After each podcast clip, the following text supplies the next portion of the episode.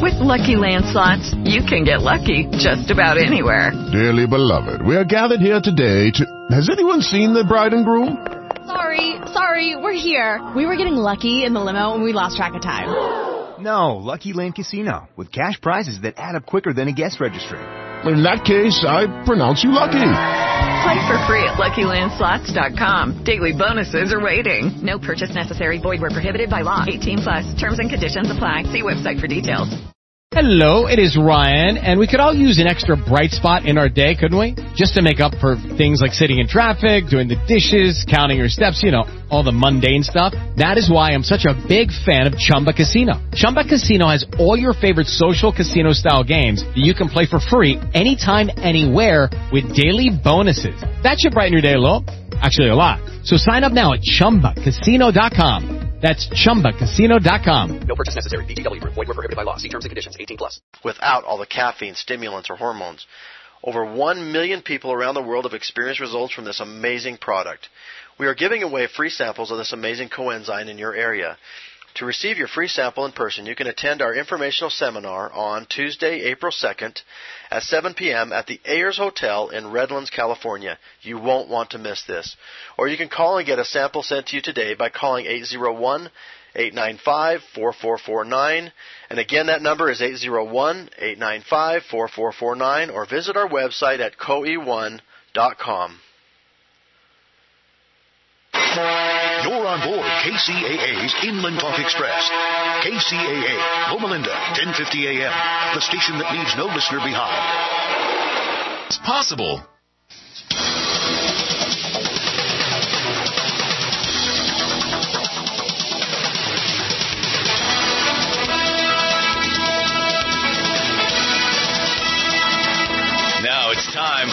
Culture Shocks with your host, Barry Lynn. All right, and welcome to today's edition of Culture Shocks. This is Barry Lynn. Okay, a show about the Constitution. It's not the only show we've done about the Constitution, as longtime listeners know, but this is a particularly engaging book. It's called Constitutional Myths. It's written by our friend Ray Raphael, who is, among other things, senior research fellow out at the Humboldt State University in Northern California.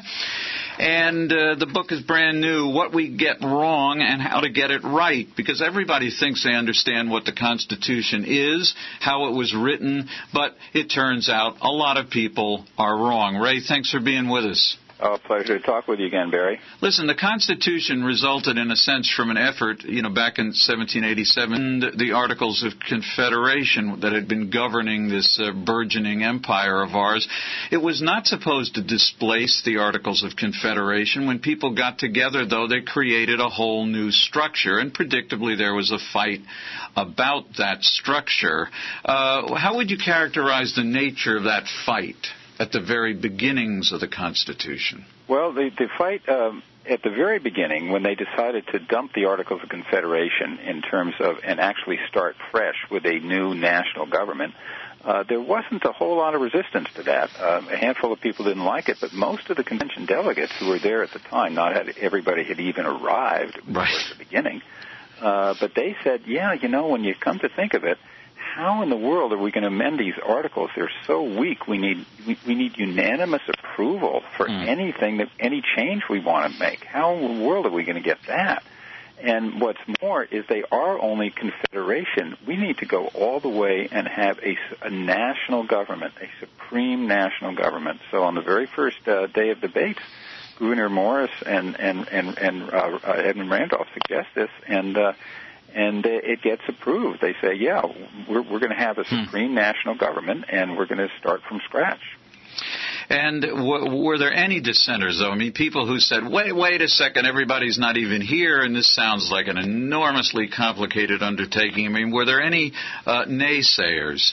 Well, there would be uh, at the convention. Uh, mm-hmm. Uh, most of the people were what was called nationalists at the time. They right. really wanted. They said we need we need much more than a confederation. We need a national government which can actually uh, pass taxes, its own taxes, and work directly and pass laws working directly on the people. Because the Articles of Confederation, the Congress could pass no laws and it could levy no taxes.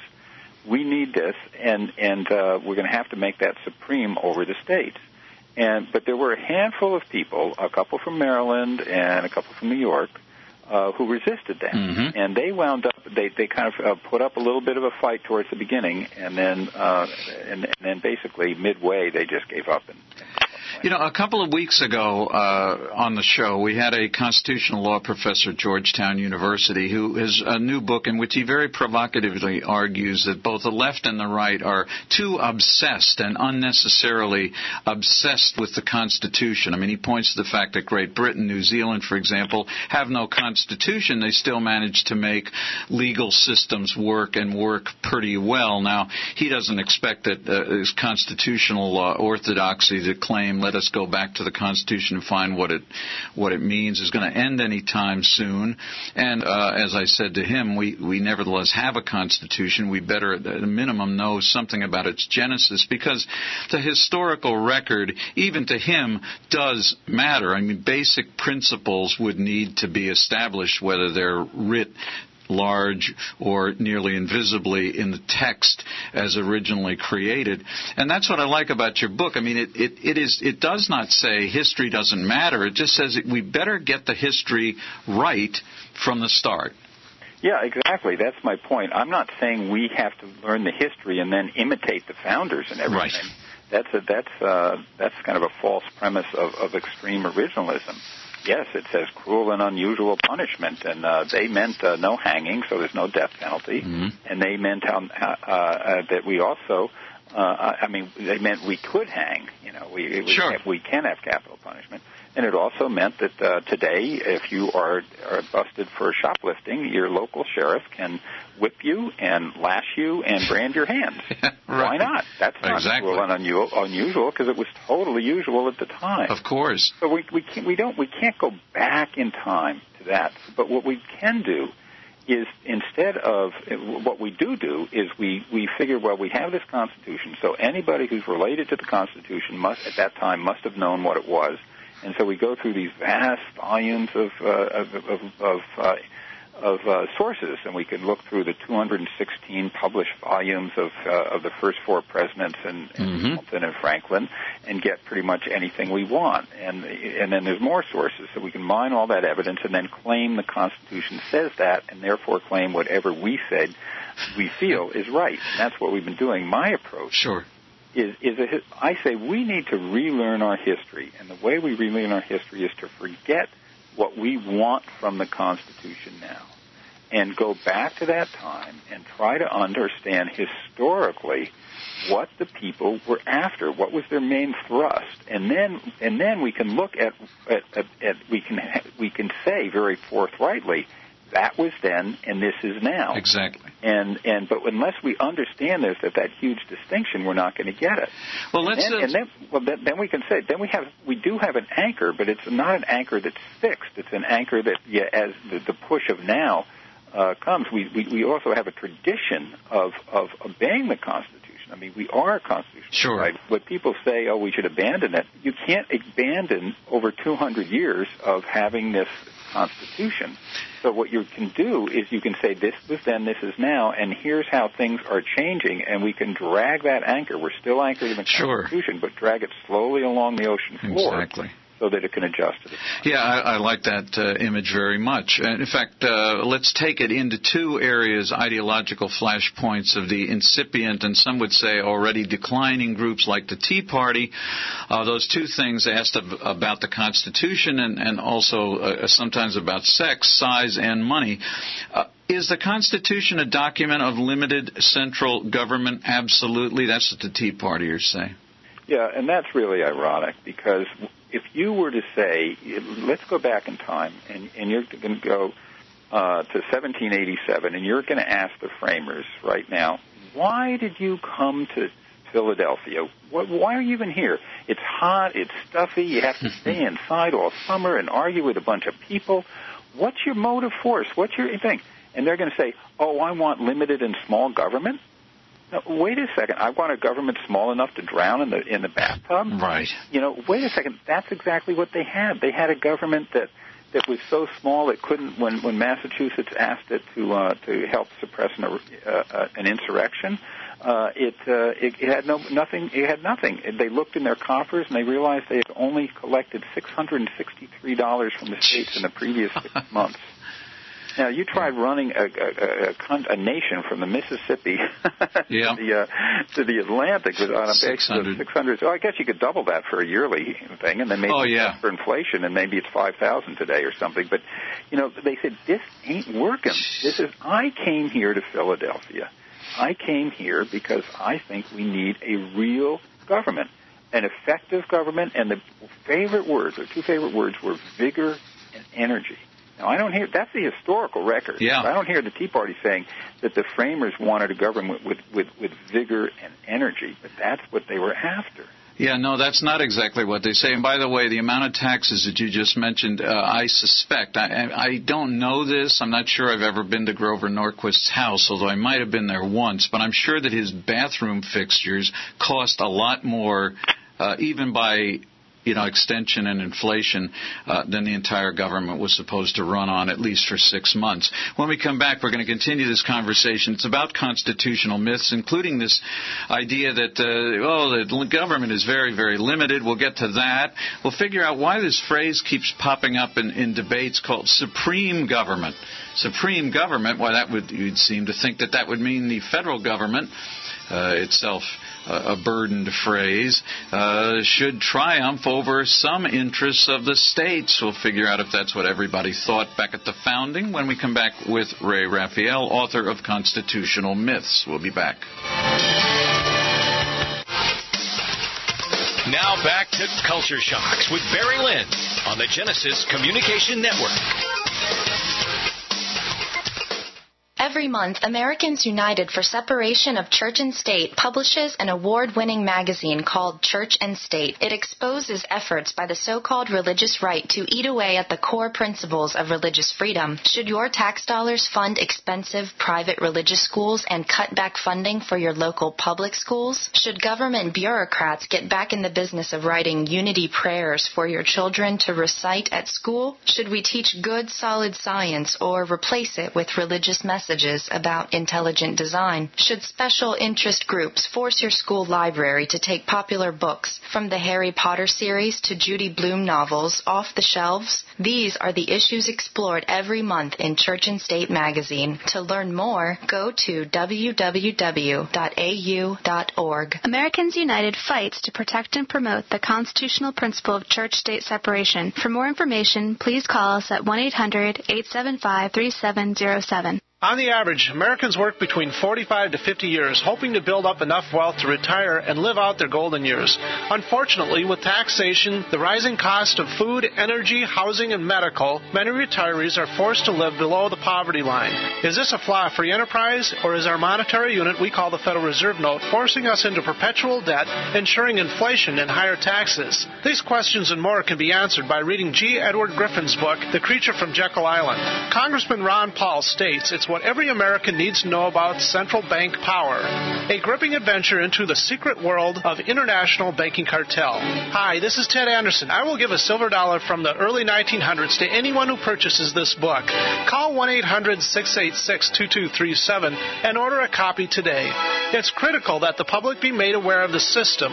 Call and order your copy today at 1-800-686-2237. That's 1-800-686-2237. Imagine waking one morning only to find your family shivering in the dark because you couldn't afford to pay your electric bill. That's closer than you think. You probably haven't heard about this yet because the liberal media has been suppressing what is fast becoming the most shocking news story of 2012. Obama's secret war on coal that could increase your already high power bill as much as 400% in coming months. As shocking as it sounds, it may well be just a matter of time before the lights start going out across America.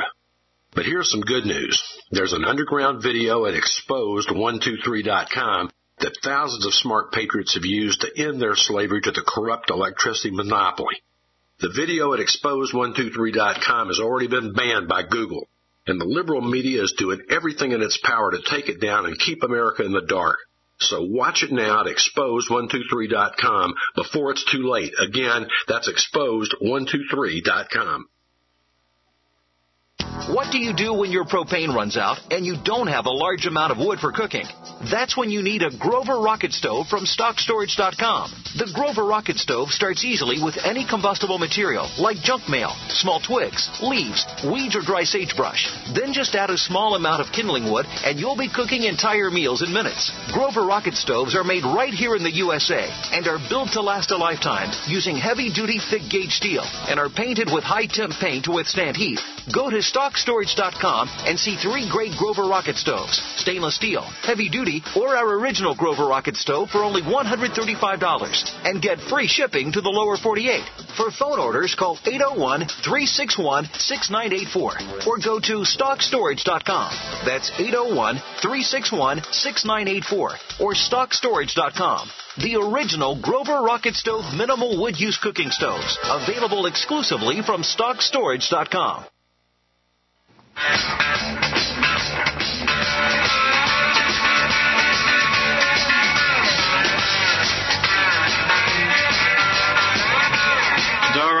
back and we're talking about some of the great constitutional myths. You know, it's one thing everybody says, you know, when I used to do radio with Oliver North, he used to carry this tiny little copy of the Constitution and he would read parts of it back to me as if the language itself uh, proved everything, anything, uh, which uh, it, it perhaps did to him, but not to the rest of us. Constitutional Myths is the name of the new book we're talking about. Very uh, powerfully written, readable look at constitutional myths, what we get wrong and how to get it right by my guest Ray Raphael. Ray has written a number of other books, including A People's History of the American Revolution and other things, and has joined us on this show on a couple of previous occasions. So, now Ray, let's just talk about this phrase supreme government. I mean, what what did that mean to the people who used it? And is it possible that it was just it was kind of like uh, here in Washington that looks like the word processors always add the phrase "God bless America" to every speech on everything, any issue, frozen tilapia regulations. God gives a speech on it. God bless America. People don't even hear it. Maybe they didn't know what they meant when they heard a phrase like that, and therefore maybe they would have been more limited in their view of government if they had really thought about what they were saying. Uh, the word supreme, it was used a lot. George Washington was particularly uh, yep. that term. And he, uh, before the Constitutional Convention, he was he, in his letters. He says, you know, we needed government with supreme powers. Now, what that what that supreme powers didn't mean like tyrannical powers, and it didn't mean God-given powers. What it meant was right now they have 13 states right now. See, I'm already I'm, I'm speaking like I'm back in the time. Exactly. Because whenever That's I, when I write these things, I feel like, hey, I'm back in that time. That's all right. You, you got to enter the time. You got to look at it from the inside. And so I'm back in that time, and I'm looking at there are 13 states, and Washington is very concerned they, about their their jealousies with each other. They have different interests, and then they're and uh, and they can they often conflict, and they're having these these terrible arguments in Congress about uh, about uh, a treaty in, uh, that's basically going to give up. Uh, rights to the Mississippi in return for which the, the South and the West doesn't like, in return for trading privileges which the North and East does like and and he's saying we're just going to tear each other apart. And what we need to do is we need to create a supreme government kind of over and above these separate interests. In other words, a national government under which there would be these uh, these other parts. Now that was the concept, but they also knew these guys were smart. They knew Mm-hmm. that they couldn't just create a government, and even though some of them wanted to obliterate the states, uh, uh, Hamilton did, Right. and even Madison at the convention says that the states would he, he reluctantly said that he he would he would bow to keeping them in as subordinate as subordinate parts. Uh, but but they knew they couldn't get away with too much because whatever they did in that hall uh, would have to be ratified by the people out in the states. What they say, the people out of doors. That's the term that they use. and so they said, okay, we need these central Sure. powers, and yet we also can't scare the states away that much. And they have to. Some things are going to have to, you know, they, they're going to. We're going to leave certain powers in the states. So they stipulate what these are, and they take the really crucial powers that they think, you know, like who's going to have an army, a navy, federal government, who's going to be able to levy taxes, federal government, states can too, but the federal government does. Who's going to be able to regulate commerce? The federal government. Right. States can't tax each other. Who's going to coin money? And uh, and and yes, and do they? And so these are the things that the federal government does. And then when, if the federal government comes in conflict with the state, uh, it's clear which one has to. The federal will be Mm-hmm. the law of the land. Now, James Madison, who is used now as kind of the, the poster boy for, for state sovereignty and right. because uh, 11 years later in 1798, he says the, the states can interpose between the federal government and the people if the federal government passes a bad law. But uh, but that was 11 years later, and a lot had changed. He had fallen out with Hamilton over the bank, and there's a whole bunch of politics going on. And but at the convention, he was second only to Hamilton in, in, in the severity of his nationalism. He wanted to, he insisted on having uh, the, the federal government would have an, what they call a negative, what we call a veto That's over right. all That's uh, right. state legislation. He used the word in all cases whatsoever. So no, any state Hmm. law, any state law having to do with uh, traffic, uh, traffic of of, of, uh, of regulating traffic of buggies, or or marriage to Sure. use something that we Sure. do today, Exactly. uh, could be negative by the federal government, and it didn't have to be unconstitutional or anything. That's No. what he wanted. Well, you know, speaking of that, uh, let, let's go on to something else uh, outside of the power issue, the money issue. Section 8, Article 1, original, so-called original Constitution, the Congress shall have power to lay and collect taxes, duties, imposts, and excises to pay the debts and provide for the common defense and general welfare of the United States.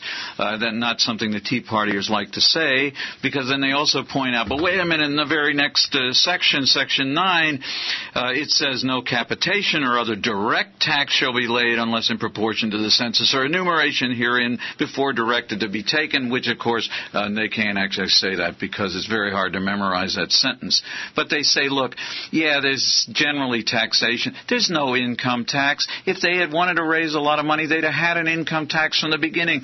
Therefore, low taxes down to no taxes, that should be our goal today. You say bunk. Yeah, yeah. Hey, you said that pretty good. You ought to run for uh, Congress. Yeah, I was thinking about that, uh, but there's only one block that I can think of uh, in the whole United States uh, that uh, I might be able to win. Yeah. Well, listen, um, uh, it's a kind of complicated sentence, but I'm going to start with the. Uh, uh, maybe I'll only get to one All right. before we do the commercials. But uh, first of all, the idea that they they would have done income taxes if uh, if they wanted them. How exactly in 1787 are you going to have an income tax? Yeah. What is that going to mean? 95% of the population are farmers. They're living an agrarian life. They're Yeah. producing many, if not most, of their of their produce and, and make, even making some of their cloth and so on. Sure. They're going to the blacksmith to get their tools uh, fashioned from the. You know, and the income is very, you know, the, what you'd have is you'd have merchants paying all the in, all the tax because they're the ones dealing with money. Nobody else is getting taxed, and this is it when 95% of people they what they did is they had pro- you know income is a, is a measure of somebody's ability to Sure. pay. Their measure was property taxes. So they tax they tax property because that's what every most of the people Sure. had some property back then. You would tax that and get the here's the funny part. You know how they valued the property? Sometimes they said, "What is this really worth?" and they valued it by saying it's worth the rent that it could produce if you wanted to rent it. Ah, In other words, they actually translated property Sure. tax. They determined it by sort of like imagining what the income would be if they could make an income. and so people saying, "Oh, they didn't even believe in Right. income tax," and these things were basically they, the property the rich people would pay more because they could pay more. So it was very much in keeping. Now that's the first part of the answer. But the second part of the answer about the two, there's two. Remember, there's two Yeah. different types of taxes. The ones that you can just pass indirect, Yep. and the ones, the other ones, the direct tax, you have to apportion between the states. And the reason you do that is, what if you tax slaves? Oh yeah. The North would tax slavery, so the South would pay all the taxes. Of course. What if of you course. tax fishnet? Yeah. Okay, the North would pay all the taxes, the South would get off scot free. So they said if you do a direct tax, each state has to pass, you know, it has to pay its share. its share, and and that's uh, that's all it says. It doesn't say you can't tax ever. And uh, we'll get back to Ray Raphael, constitutional myths, and talk about a few more myths in a minute right here on Culture Shocks. You're listening to Culture Shocks with Barry Lynn on the Genesis Communication Network.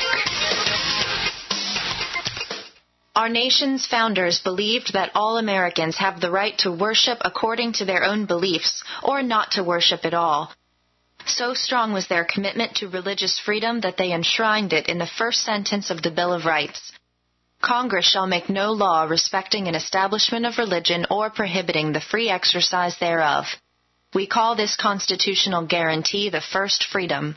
Religion is deeply personal, and Americans must be free to practice without coercion. There must be a separation of church and state. We are on the verge of losing this fundamental freedom. You may wonder, what can I do? The answer is simple. Do what our founders did. Sign your name to a very important document, the First Freedom First petition. Go to www.firstfreedomfirst.org and sign it today. By standing together, we can send a powerful message to our elected officials. American gardeners and fellow patriots, make the right choice with your money, time, and your family food supply. Choose 100% pure heirloom seeds in the Survival Seed Vault from MyPatriotSupply.com. Why spend more? The Survival Seed Vault from MyPatriotSupply.com is only $37.95 and includes 20 varieties of pure, hardy, easy to grow heirloom seeds. Yes, only $37.95. That's 70% less than our competitors. You could buy three Survival Seed Vaults for less than one of theirs. The Survival Seed Vault from MyPatriotSupply.com includes detailed planting and seed saving instructions and ships same day. Plus, all orders over $49 ship free. MyPatriotSupply.com is American owned by patriots like you, passionate about freedom and preparedness. Call now 866-229-0927. That's 866-229-0927 or discover more emergency preparedness items when you order at MyPatriotSupply.com. Choose the original. Choose the Survival Seed Vault at MyPatriotSupply.com. Gardeners, here comes another growing season, but don't use last year's soil. Maximize yields in your survival garden with EM1 from Teraganix. EM1 is an organic soil conditioner, fertilizer amendment, and compost accelerant that provides a broad spectrum of beneficial microorganisms, enzymes, trace minerals, vitamins, and various organic acids. EM1 helps regulate the soil's pH level and its soil microbes, improving moisture retention and drought tolerance. Remember last year's dry conditions? EM1 from Teraganix is safe, chemical free, and certified for use on all organic farms. It improves plant quality, size, color, flavor, and gives up to 20% more nutrient value in fruits and vegetables and greatly increases shelf life. And EM1 is so simple to use, just mix with water and apply. This year, prepare your crisis garden for maximum yields with EM1 from Teraganix.com. Order now at T-E-R-A-G-A-N-I-X.com or call toll free 866-369-3678. That's 866-369-3678. Teraganix. Life's getting better. Your freedoms are on the line. The Second Amendment is in danger. How soon before your freedoms are taken away? What can you not live without? What is your greatest dependency? Is it your guns? Is it your home? No, it's food. It all boils down to the food supply. Tyrannical governments control people by controlling their food supply. Don't be dependent. Be self-sufficient. Don't wait for the government to feed you. Feed yourself. I can warn you, but I can't feed you. Do like Alex has done and get a supply of food from eFoods Direct. It's the best long-term long-term storable food on the planet. Get the popular Mega Patriot Pack free. A 24-day supply of food plus stove, cook pot, and fuel. Call 800-250-1857 or go to efoodsdirect.com slash Alex and get up to 20 Mega Patriot Packs free with purchase. Build your food supply. Be in control. Be self-sufficient and be a patriot. Call 800-250-1857 or efoodsdirect.com slash Alex and get your free Patriot Pack today.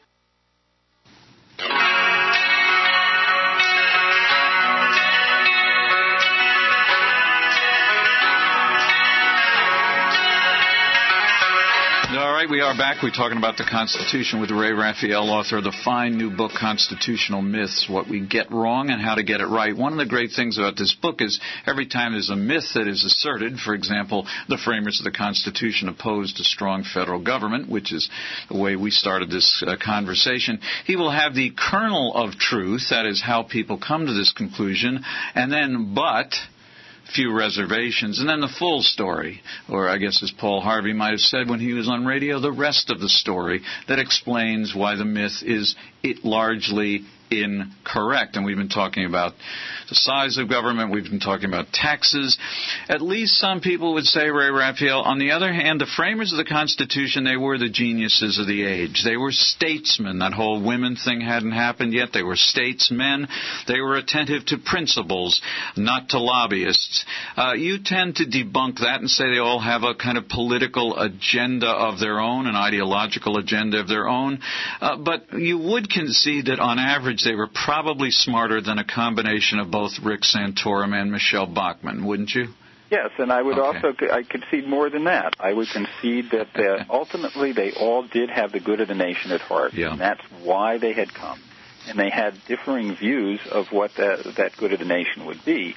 And herein therein lies the rub. A lot of those quote views of where of, of how they differed were determined by where they came from and what their constituents wanted. These people were sent there by states to Sure. represent their states. Now, okay, Barry, let's say you're a representative from Delaware, Yeah. right?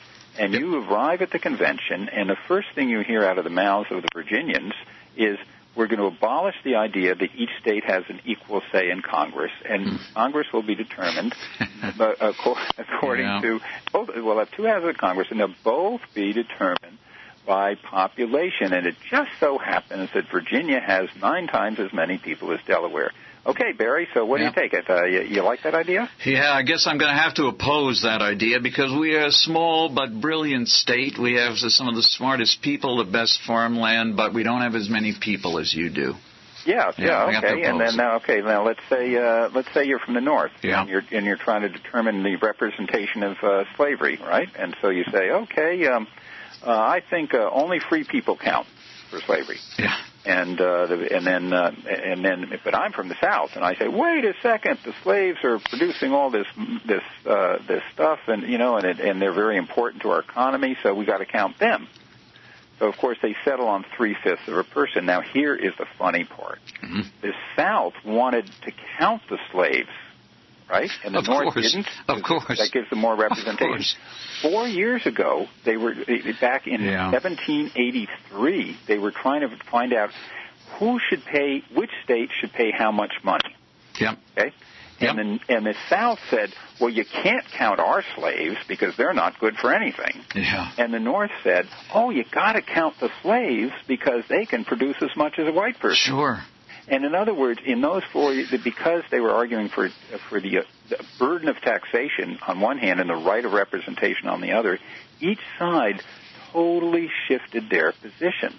Now that's what I'm talking about: interest-driven politics. Exactly. You can't say these guys are just pure, you know, theoretically creating this well-oiled machine that's worked perfectly, and every little part goes with every other part. Because most, we know that that great three-fifths compromise, but most provisions in the Constitution, most key and controversial provisions, well, not most, but many, many key positions, because everybody agreed on the taxation. For Sure. That wasn't uh, an issue, but many of the other provision, uh, provisions. If you ask for the original intent, what the founders in their great wisdom really Mm-hmm. Right. mean by this, well, I'll tell you what the original intent was. It's very clear. The original intent was to garner enough votes to pass a provision. that was the original intent. Exactly. And so you'd get, you, you get, and then you have bargaining and say, well, I voted for this even though I don't like it because I'm going to get this, which I do like. Yeah, and it's uh, and it does work, and it works in these bizarre compromises, and it works in ones. But but your point is that they see at least the good of the nation, uh, and its common some commonality of purpose, and that that makes them uh, arguably slightly different. You could say. I mean, I think there are really are members of Congress who do not care about the best things in the nation, but I suspect there are people uh, more to the right than I am who think that about liberals too. Uh, let me turn to something else that they did. Maybe this was or wasn't a compromise. Um, there are certain enumerated powers of the federal government. Even, uh, you know, our, our friends on the on the far right uh, would agree: coin money, establish postal roads, a postal service. But now there's enormous disagreement about if a power isn't mentioned, whether the federal government can take on any role in it, whether that is food safety or schools, for example. So, where from these enumerated powers do you think we get the capacity uh, to work for the common good and uh, pass all kinds of federal legislation, uh, funding things that aren't specifically mentioned, and even regulating some of those uh, human activities that aren't mentioned directly in the enumerated powers. Where Okay, does it come from? Yeah. Okay. Well, um, uh, basically, it comes from article from the uh, first clause and the last clause within that key Article One, Section Eight. The first one does include provide for the common defense and general welfare. It's not general welfare is not simply in the preamble; it's in Right. the body of the Constitution. Right. And the last one is the necessary and proper clause, saying anything necessary and proper to achieve these ends we can do. Now, interestingly enough, James Madison, again the poster boy for uh, for states' rights, is also used as the poster boy for limited, strictly strict interpretation and limited powers. And he came to that position uh, years later when he opposed Hamilton's National Bank. But beforehand, he had a hand in both of those. His committee added that general welfare. He and, and the necessary and proper, his committee he was on, they adjusted the, the wording of that. And that necessary and proper clause, that was not even debated. Nobody opposed it. No, it was Nobody so- opposed it. no, it was so obvious that if you don't put this some kind of leeway, some kind of elasticity, as we now say, into that, you'd have nothing. And again, on Madison, he, that's the way he he was nearly not so uh, defined powers when he went to Congress. The next uh, the, the, in the first Congress in '89. Mm-hmm. Here's some of the powers what he wanted to do. he wanted to support a scientific expedition expedition to the to the to find out more about the magnetic North Pole. Now, can you find that for me, Barry? Yeah, let me see. I was just checking it out. I don't see that Okay. here. Well, what about no. did you have one about about Yeah. supporting disabled seamen? Is that in there? Yeah, no, I can't. I'm looking. Okay, now, it's not here. now, not look- here. One last thing. Okay. Look in the census and tell me where it says that you, the, the purpose of the census is to find out the class and occupation of every single individual in the United States. Oh yeah, I think it's not on my. I think I dropped uh, coffee on that part of it. I- yeah, yeah. Well, that's what yeah. that's that's what Madison supported all of that. In other all words, of that. even even he, you know, thought that there, that, that, that, that there was some leeway in here if something was really good, and it sort of basically promoted the general welfare. And and between those two clauses, but then they got in this big debate over the national bank, and the Yep. two parties emerged. One said yes, we can include these things, and one said we can't. It's a viable debate because obviously you can't include everything, and obviously if you want to have a lighthouse, you're going to have to you're going to have to broaden it a Sure. little bit because it's not in there. All these No. million things you can't you can't celebrate the Constitution. You can't have a Library of Congress. There's a million things you can't do if you don't give a little bit of Exactly. fudge there. And they I- did, and they, as you point out, and there are many other examples in the book as well, all kinds of things that people assume, the very people who were responsible for this document, and that's more than James Madison, a whole chapter devoted to that in the book, but that they knew that there were things that needed to be accomplished. The federal government was the place to do it, and they saw no conflict. Now, when we come back with Ray Raphael, author of Constitutional Myths, though, I'm going to have to get through two other uh, questions. Uh, yes, the bank was controversial. Yes, the bank was the subject of a big Supreme Court case. Is there judicial review in this Constitution, or did we just make that up? And then what's this Tenth Amendment mean? People are always talking about it now. Tea Partiers love it. It says if there aren't enumerated powers, or there aren't some kinds of powers, they're reserved to the states or to the people individually, I guess. We'll figure all this out with Ray Raphael, author of Constitutional Myths, in just a minute. When we come back for more of Culture Shocks, I'm your host, Barry Lynn.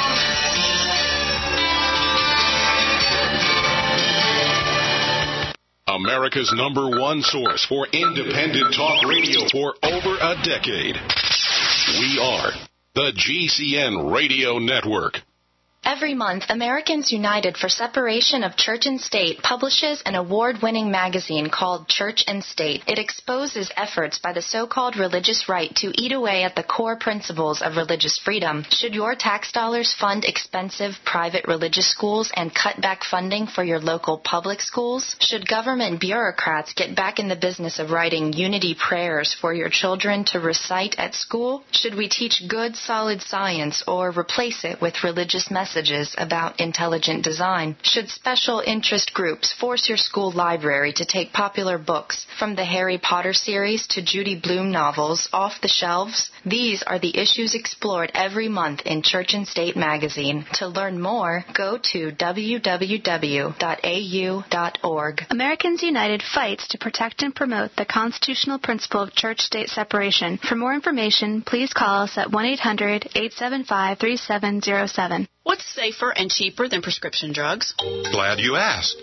The answer is Renovation Teas. Herbal remedies are much safer and much cheaper than prescription drugs. Taste great, and most importantly, herbal teas are effective and non addictive. Renovation Tea is especially unique, and here's why. We spent years researching herbs and their beneficial properties. Renovation Teas uses only 100% organic, fair trade herbs. Our teas are blended towards specific ailments and health conditions, such as diabetes, blood pressure, anxiety, libido, detox, and much more. All renovation teas are formulated and hand filled in Arkansas. Take care of yourself naturally, the way Mother Nature intended. Order renovation teas at renovationtea.com or call 870 784 3121. That's 870 784 3121. Renovation Teas. Renovate your health one bag at a time. Are you still a traditional smoker?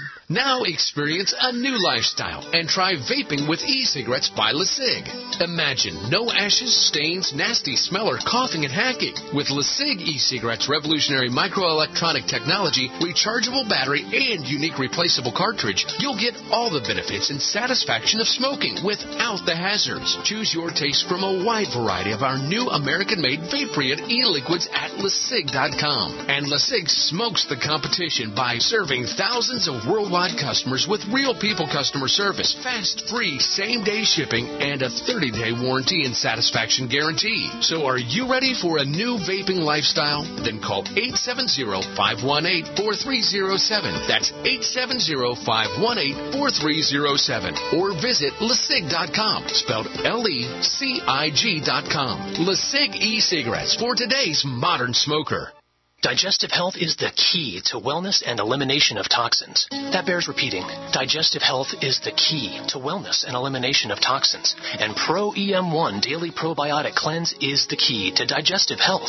Pro EM1 is a powerful liquid probiotic, strong enough to cleanse, gentle enough to use every day. Pro EM1 is dairy, wheat, and soy free, contains all natural and certified organic ingredients, contains no preservatives or animal products, supports a healthy digestive and immune system, supports weight loss, improves absorption absorption of food nutrients, aids in controlling yeast infections, is never freeze dried, and uses three groups of live, viable, beneficial microbes to cleanse and remove toxins. Order Pro EM1 Daily Probiotic Cleanse at Teraganix.com, spelled T E R A G A N I X.com, Teraganix.com, or call toll free 866 369 3678. That's 866 369 3678. Pro EM1, the raw probiotic.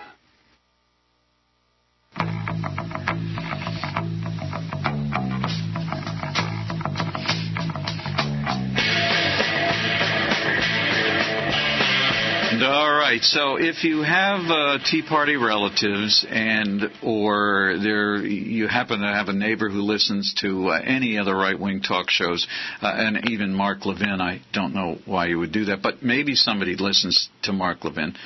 He would tell you the Constitution is one thing. It would be a constitution, however, perhaps found in his sock drawer, certainly not the constitution envisioned by, including the growth envisioned by the very framers of the Constitution. The book we're discussing is Constitutional Myths by Ray Raphael, longtime professor and now a senior research fellow at Humboldt State University out in Northern California. So, Ray, we got to talk about these two other things. So let's start with the Tenth Amendment. I mean, it, it, as you review this historically, it kind of contains this double waffle, you might say. It says that uh, certain powers are, quote, reserved to the states, and then it adds, or to the people, as if the people, is perhaps something different than the states, as in your house. Um, doesn't, doesn't this seem to indicate that there are some things outside of the purview of any government control, even state? certainly federal. It's yours alone, you, the human American. Yeah, and and and and it, this is um, this struck to the the, the heart of the, the philosophy of the time of popular sovereignty that government and the social contract theory that government is instituted by and for the people, and the people have the uh, the ultimate say in it, and and the people have relinquished some powers.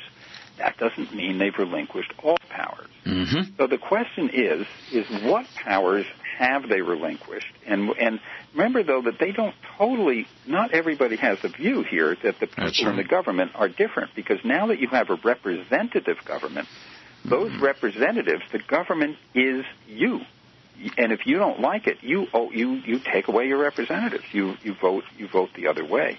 Now, there's a very interesting history about the Tenth Amendment, which which is very little known. Right. I think speaks volumes. Okay, when it is first proposed by Madison in the Hmm. in the in the Congress, so we're talking about uh, you know because remember that's not in the body of the No. Constitution. Nope. The Constitution was was was basically loading powers on government. That's right. They thought they could get away with. So the, the, the, these amendments afterwards are trying to limit that a little bit. But Madison says, you know, I, the whole point why we have a Bill of Rights is several of the amendments that people suggested seriously tinkered with the structure of the Constitution. So Madison and Washington got together and they said, wait, let's just propose rights that, that, that we can agree with that won't tinker with the power. That's right. And and they did that. So they so they they that that weakened the government they didn't do. And so they put this one in, okay? And it, and when they put it in, the powers not delegated to the United States are reserved Yep. uh, to the states of the people, right? Okay. One of the one of the representatives in Congress immediately argued that's not clear enough. I vote to put in expressly. Okay, Right. expressly, Not expressly granted. delegated. Mm-hmm. And so they discussed that, and guess what? Yeah. Expressly got expressly rejected by the overwhelming majority in Congress. Yep. And the reason this is so interesting is because today, uh, people for limited government read that as if the word expressly was in there. That's right. And that's that, that is their reading.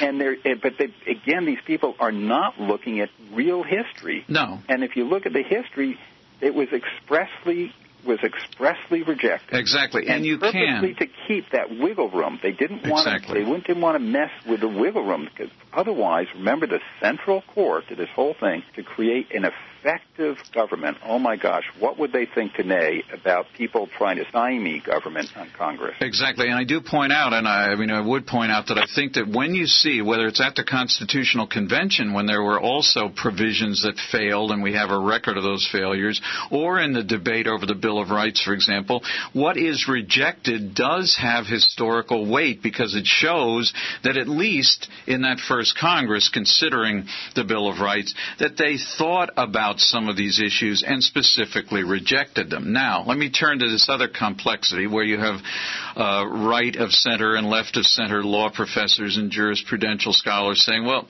you know, this judicial review thing is, is kind of hard to find maybe in the Constitution. We need it now, but it's a little hard to find. What do you say to them? Uh, well, it's hard to find because it's not there. Yeah. And, and this is one of the great ironies of the people who say that the, the founders got every, had everything worked out to a T. Right. Because if you have everything worked out and you're and you've got this document and you've already and you know that people are going to uh, dicker about it, you know, I mean, I mean uh, bicker about it. You know, I mean, it's you know, some people can say says this and this. One would think that you would set up some kind of mechanism for dealing with that. Well, guess what? They didn't. No. There are a few stray passages. Some suggest that some judge, that some delegates assumed that the courts would. Others suggest the, quite the opposite. They said because when they said should the courts have a say in vetoing laws, Mm-hmm. and and and and some delegates said no. No. They should be the last person to consider uh, to consider, uh, uh, uh, you know, uh, to consider that. Yep. Um, so, so they never they never came to a resolution on it, and they just let it be. So then afterwards, during the 1790s, the president thinks that he has a right to uh, determine constitutionality. Congress assumes that they do. Yep. The people assume that they do. uh, and then, and yet, actually, the first case, it's not Marbury versus Madison in in, uh, in 1803, but in 1796, this guy uh, uh, Hylton uh, uh, from Virginia, he's got 125 carriages that are going to get taxed. And he says, and you know, it, and, and it's winds up, he's got to pay this uh, outrageous sum for of taxes, so he opposes it. And what happened? He takes it to the court, and the court upholds it on constitutional grounds, upholds the tax. Mm. So they declared their right to That's right. constitutionality. You know, but meanwhile, and then in, Marbury v. Madison, they declared it. They actually overturned the law. But then the, the Jefferson immediately says, "I don't, I don't respect this. Yeah. I, I, I'm going to determine it." And Exactly. then Congress continues, and not another judicial review overturned until Dred Scott. So, so what we're talking about is um, it's not clear. Not only is not who does it, but there's no methodology. Madison says explicitly, if you're trying to determine how to determine what the what's constitutional, you cannot in any way look to the intent of the founders. That has nothing to do with it. Right. He says, and he says you should look to the ratifiers, uh, the people who voted. Yes. And then Gerry responds, Elbridge Gerry responds, wait a second. The ratifiers, all what they're arguing in this intensely partisan way for or against the Constitution. You can't say that me, that determines the meaning of the Constitution because they all have these vested or uh, partisan. Of interests. course. And so basically, the whole thing is just left floundering, and we are left on our own to figure out how to interpret it. We're left on our own, and we're left on our own, even if you assume that ratification decisions meant a lot. We don't even have full written records of many of those ratification debates, do we? No, no, No. we don't, and, and we, but we do have a lot. We have twenty. There's and and and but there's some question about how accurate they were Of course. reported. But there are 22 volumes of public writings at the of the ratification uh, you know, debates because a lot of it was in the press, Uh, and then there's eight more on the works. There's an immense volume of literature. But the thing is, how can you determine? Um, it's a very con- any, but you can't determine a line by line what something meant Nope. by reading what a person arguing in favor of it means, says and what Nope. a person arguing against it says. No, and you cannot turn to the Federalist Papers like so many of my friends do. Every month I do this debate with the Vice President of the uh, National Religious Broadcasters Convention, and he occasionally cites the Federalist Papers, but that ain't the legislative history of the Constitution, is it? No, no. It's a matter of fact, they were a very small part of that debate. It, it, it was just two, three private men, two of whom happen to have been there. Hamilton, well, one of whom missed half the convention, Yep. basically one and a half. Sure. And then, and then, uh, and and meanwhile, you have all these public bodies weighing in. Three private men with a vested interest. Hamilton says at the outset in the first one, uh, "I am, I am partisan. Yes. I, I'm going to tell you why I favor the Constitution." Exactly. Right. The title page are written in favor of the Constitution. Yep.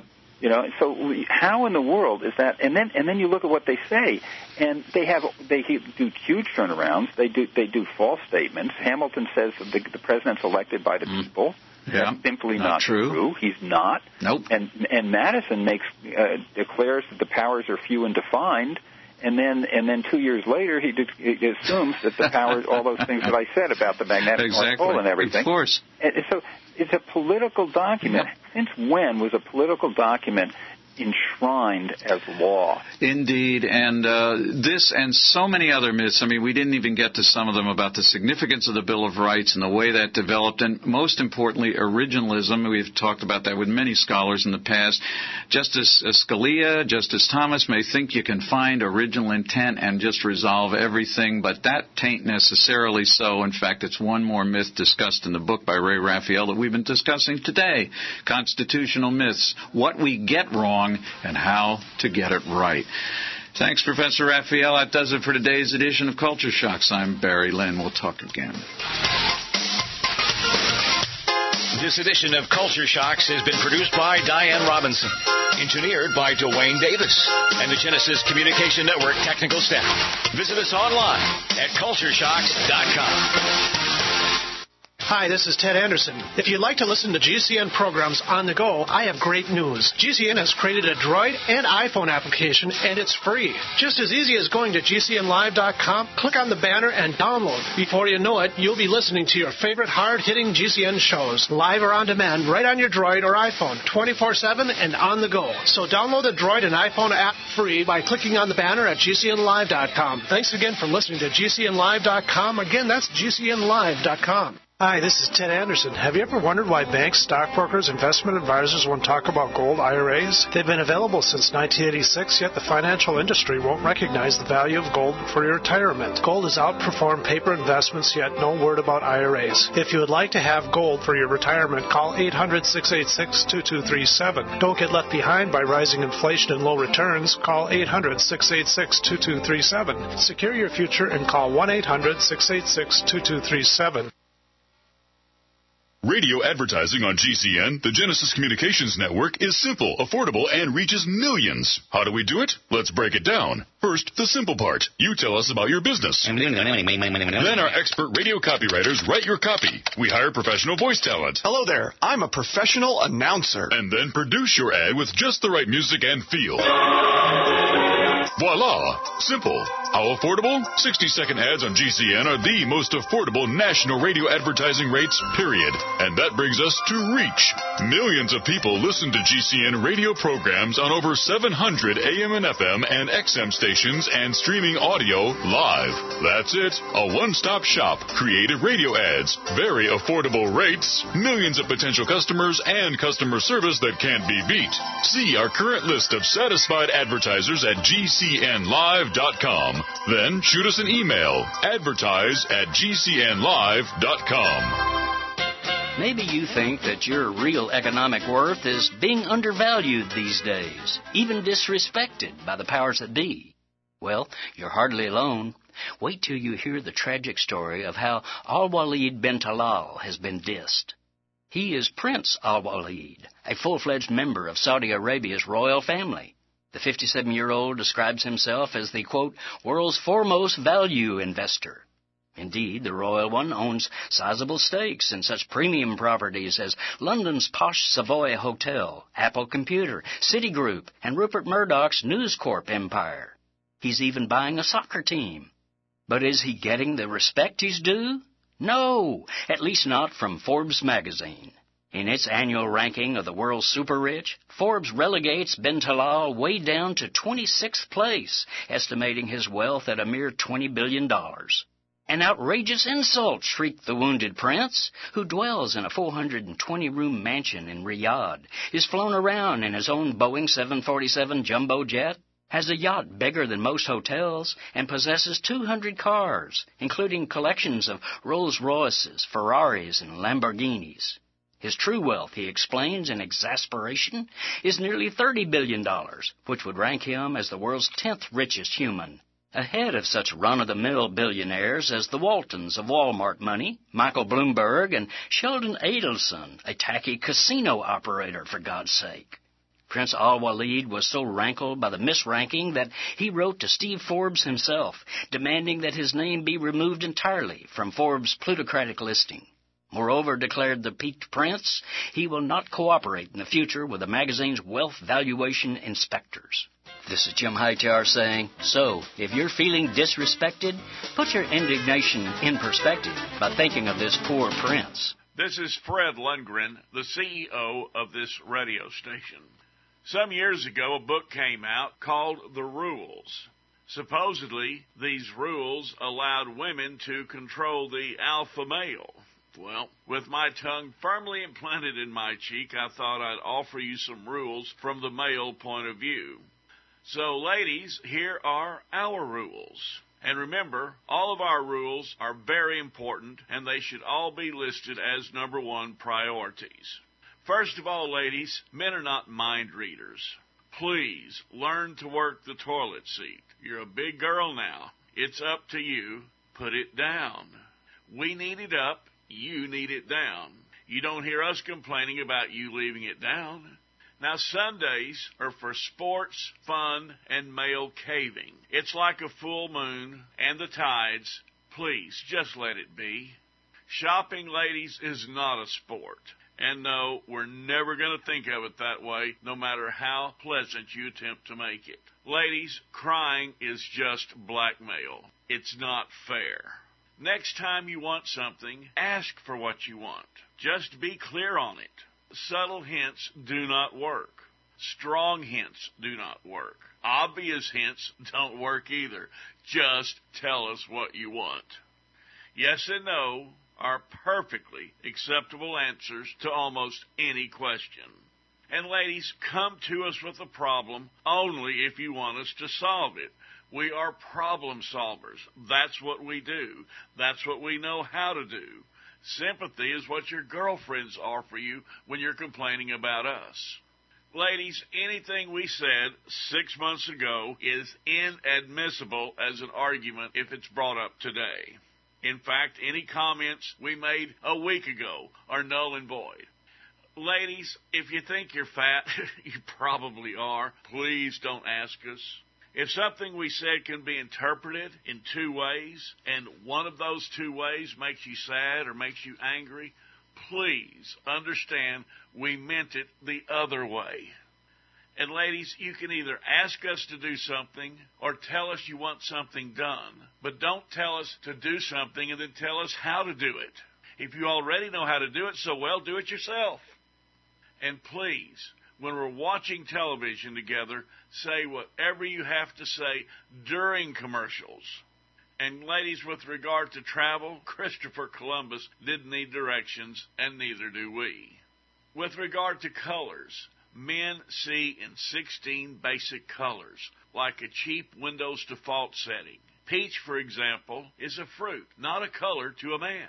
Pumpkin is also something that we eat or you have us make into decorations at Halloween. We have no idea what teal is, except it looks sort of like dark green. And ladies, when it itches, we're just gonna scratch it. Please get used to it. And ladies, if we ask what's wrong and you say nothing, we'll act like nothing's wrong.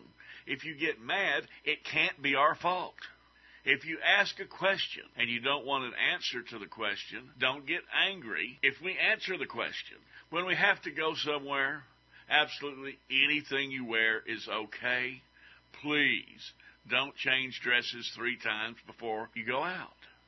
And don't ask us what we're thinking unless you're prepared to discuss topics such as bank overdrafts, car payments, and airing up the tires before you go on your next trip. Also, ladies, you have enough clothes. As a matter of fact, you have too many shoes. And quit telling us to get in shape. Round and large is a shape. And that was the male version of the rules. I'm Fred Lundgren, and I'm CEO of this radio station. And um, I've gotten used to sleeping on the couch. You're on board KCAA's Inland Talk Express. KCAA, Loma Linda, 1050 AM, the station that leaves no listener behind.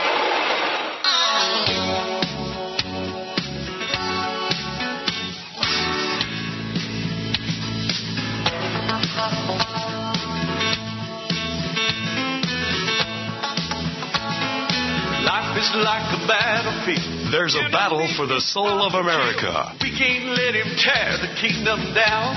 This is no game. This is war. Flesh and blood. It's between the bad and good. We can't stop until the trumpet sound.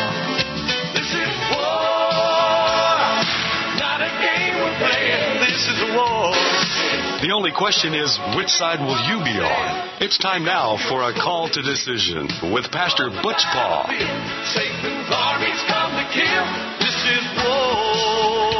Hello and welcome. This is Pastor Butch Paul, the second day of April 2013. Welcome to the program wherever you are, and I do mean that. We're going to bring up a very special guest in a couple minutes, Pastor James Manning. Now, if you're a first time listener hearing Pastor James Manning, you're in for a treat. Uh, uh, this guy is something else. I mean, he's, he's in a in a in the heart of, of our Harlem, New York, and he is a preacher that preaches the truth and just tells it like it is. And I, I, I don't, I'm not saying this. He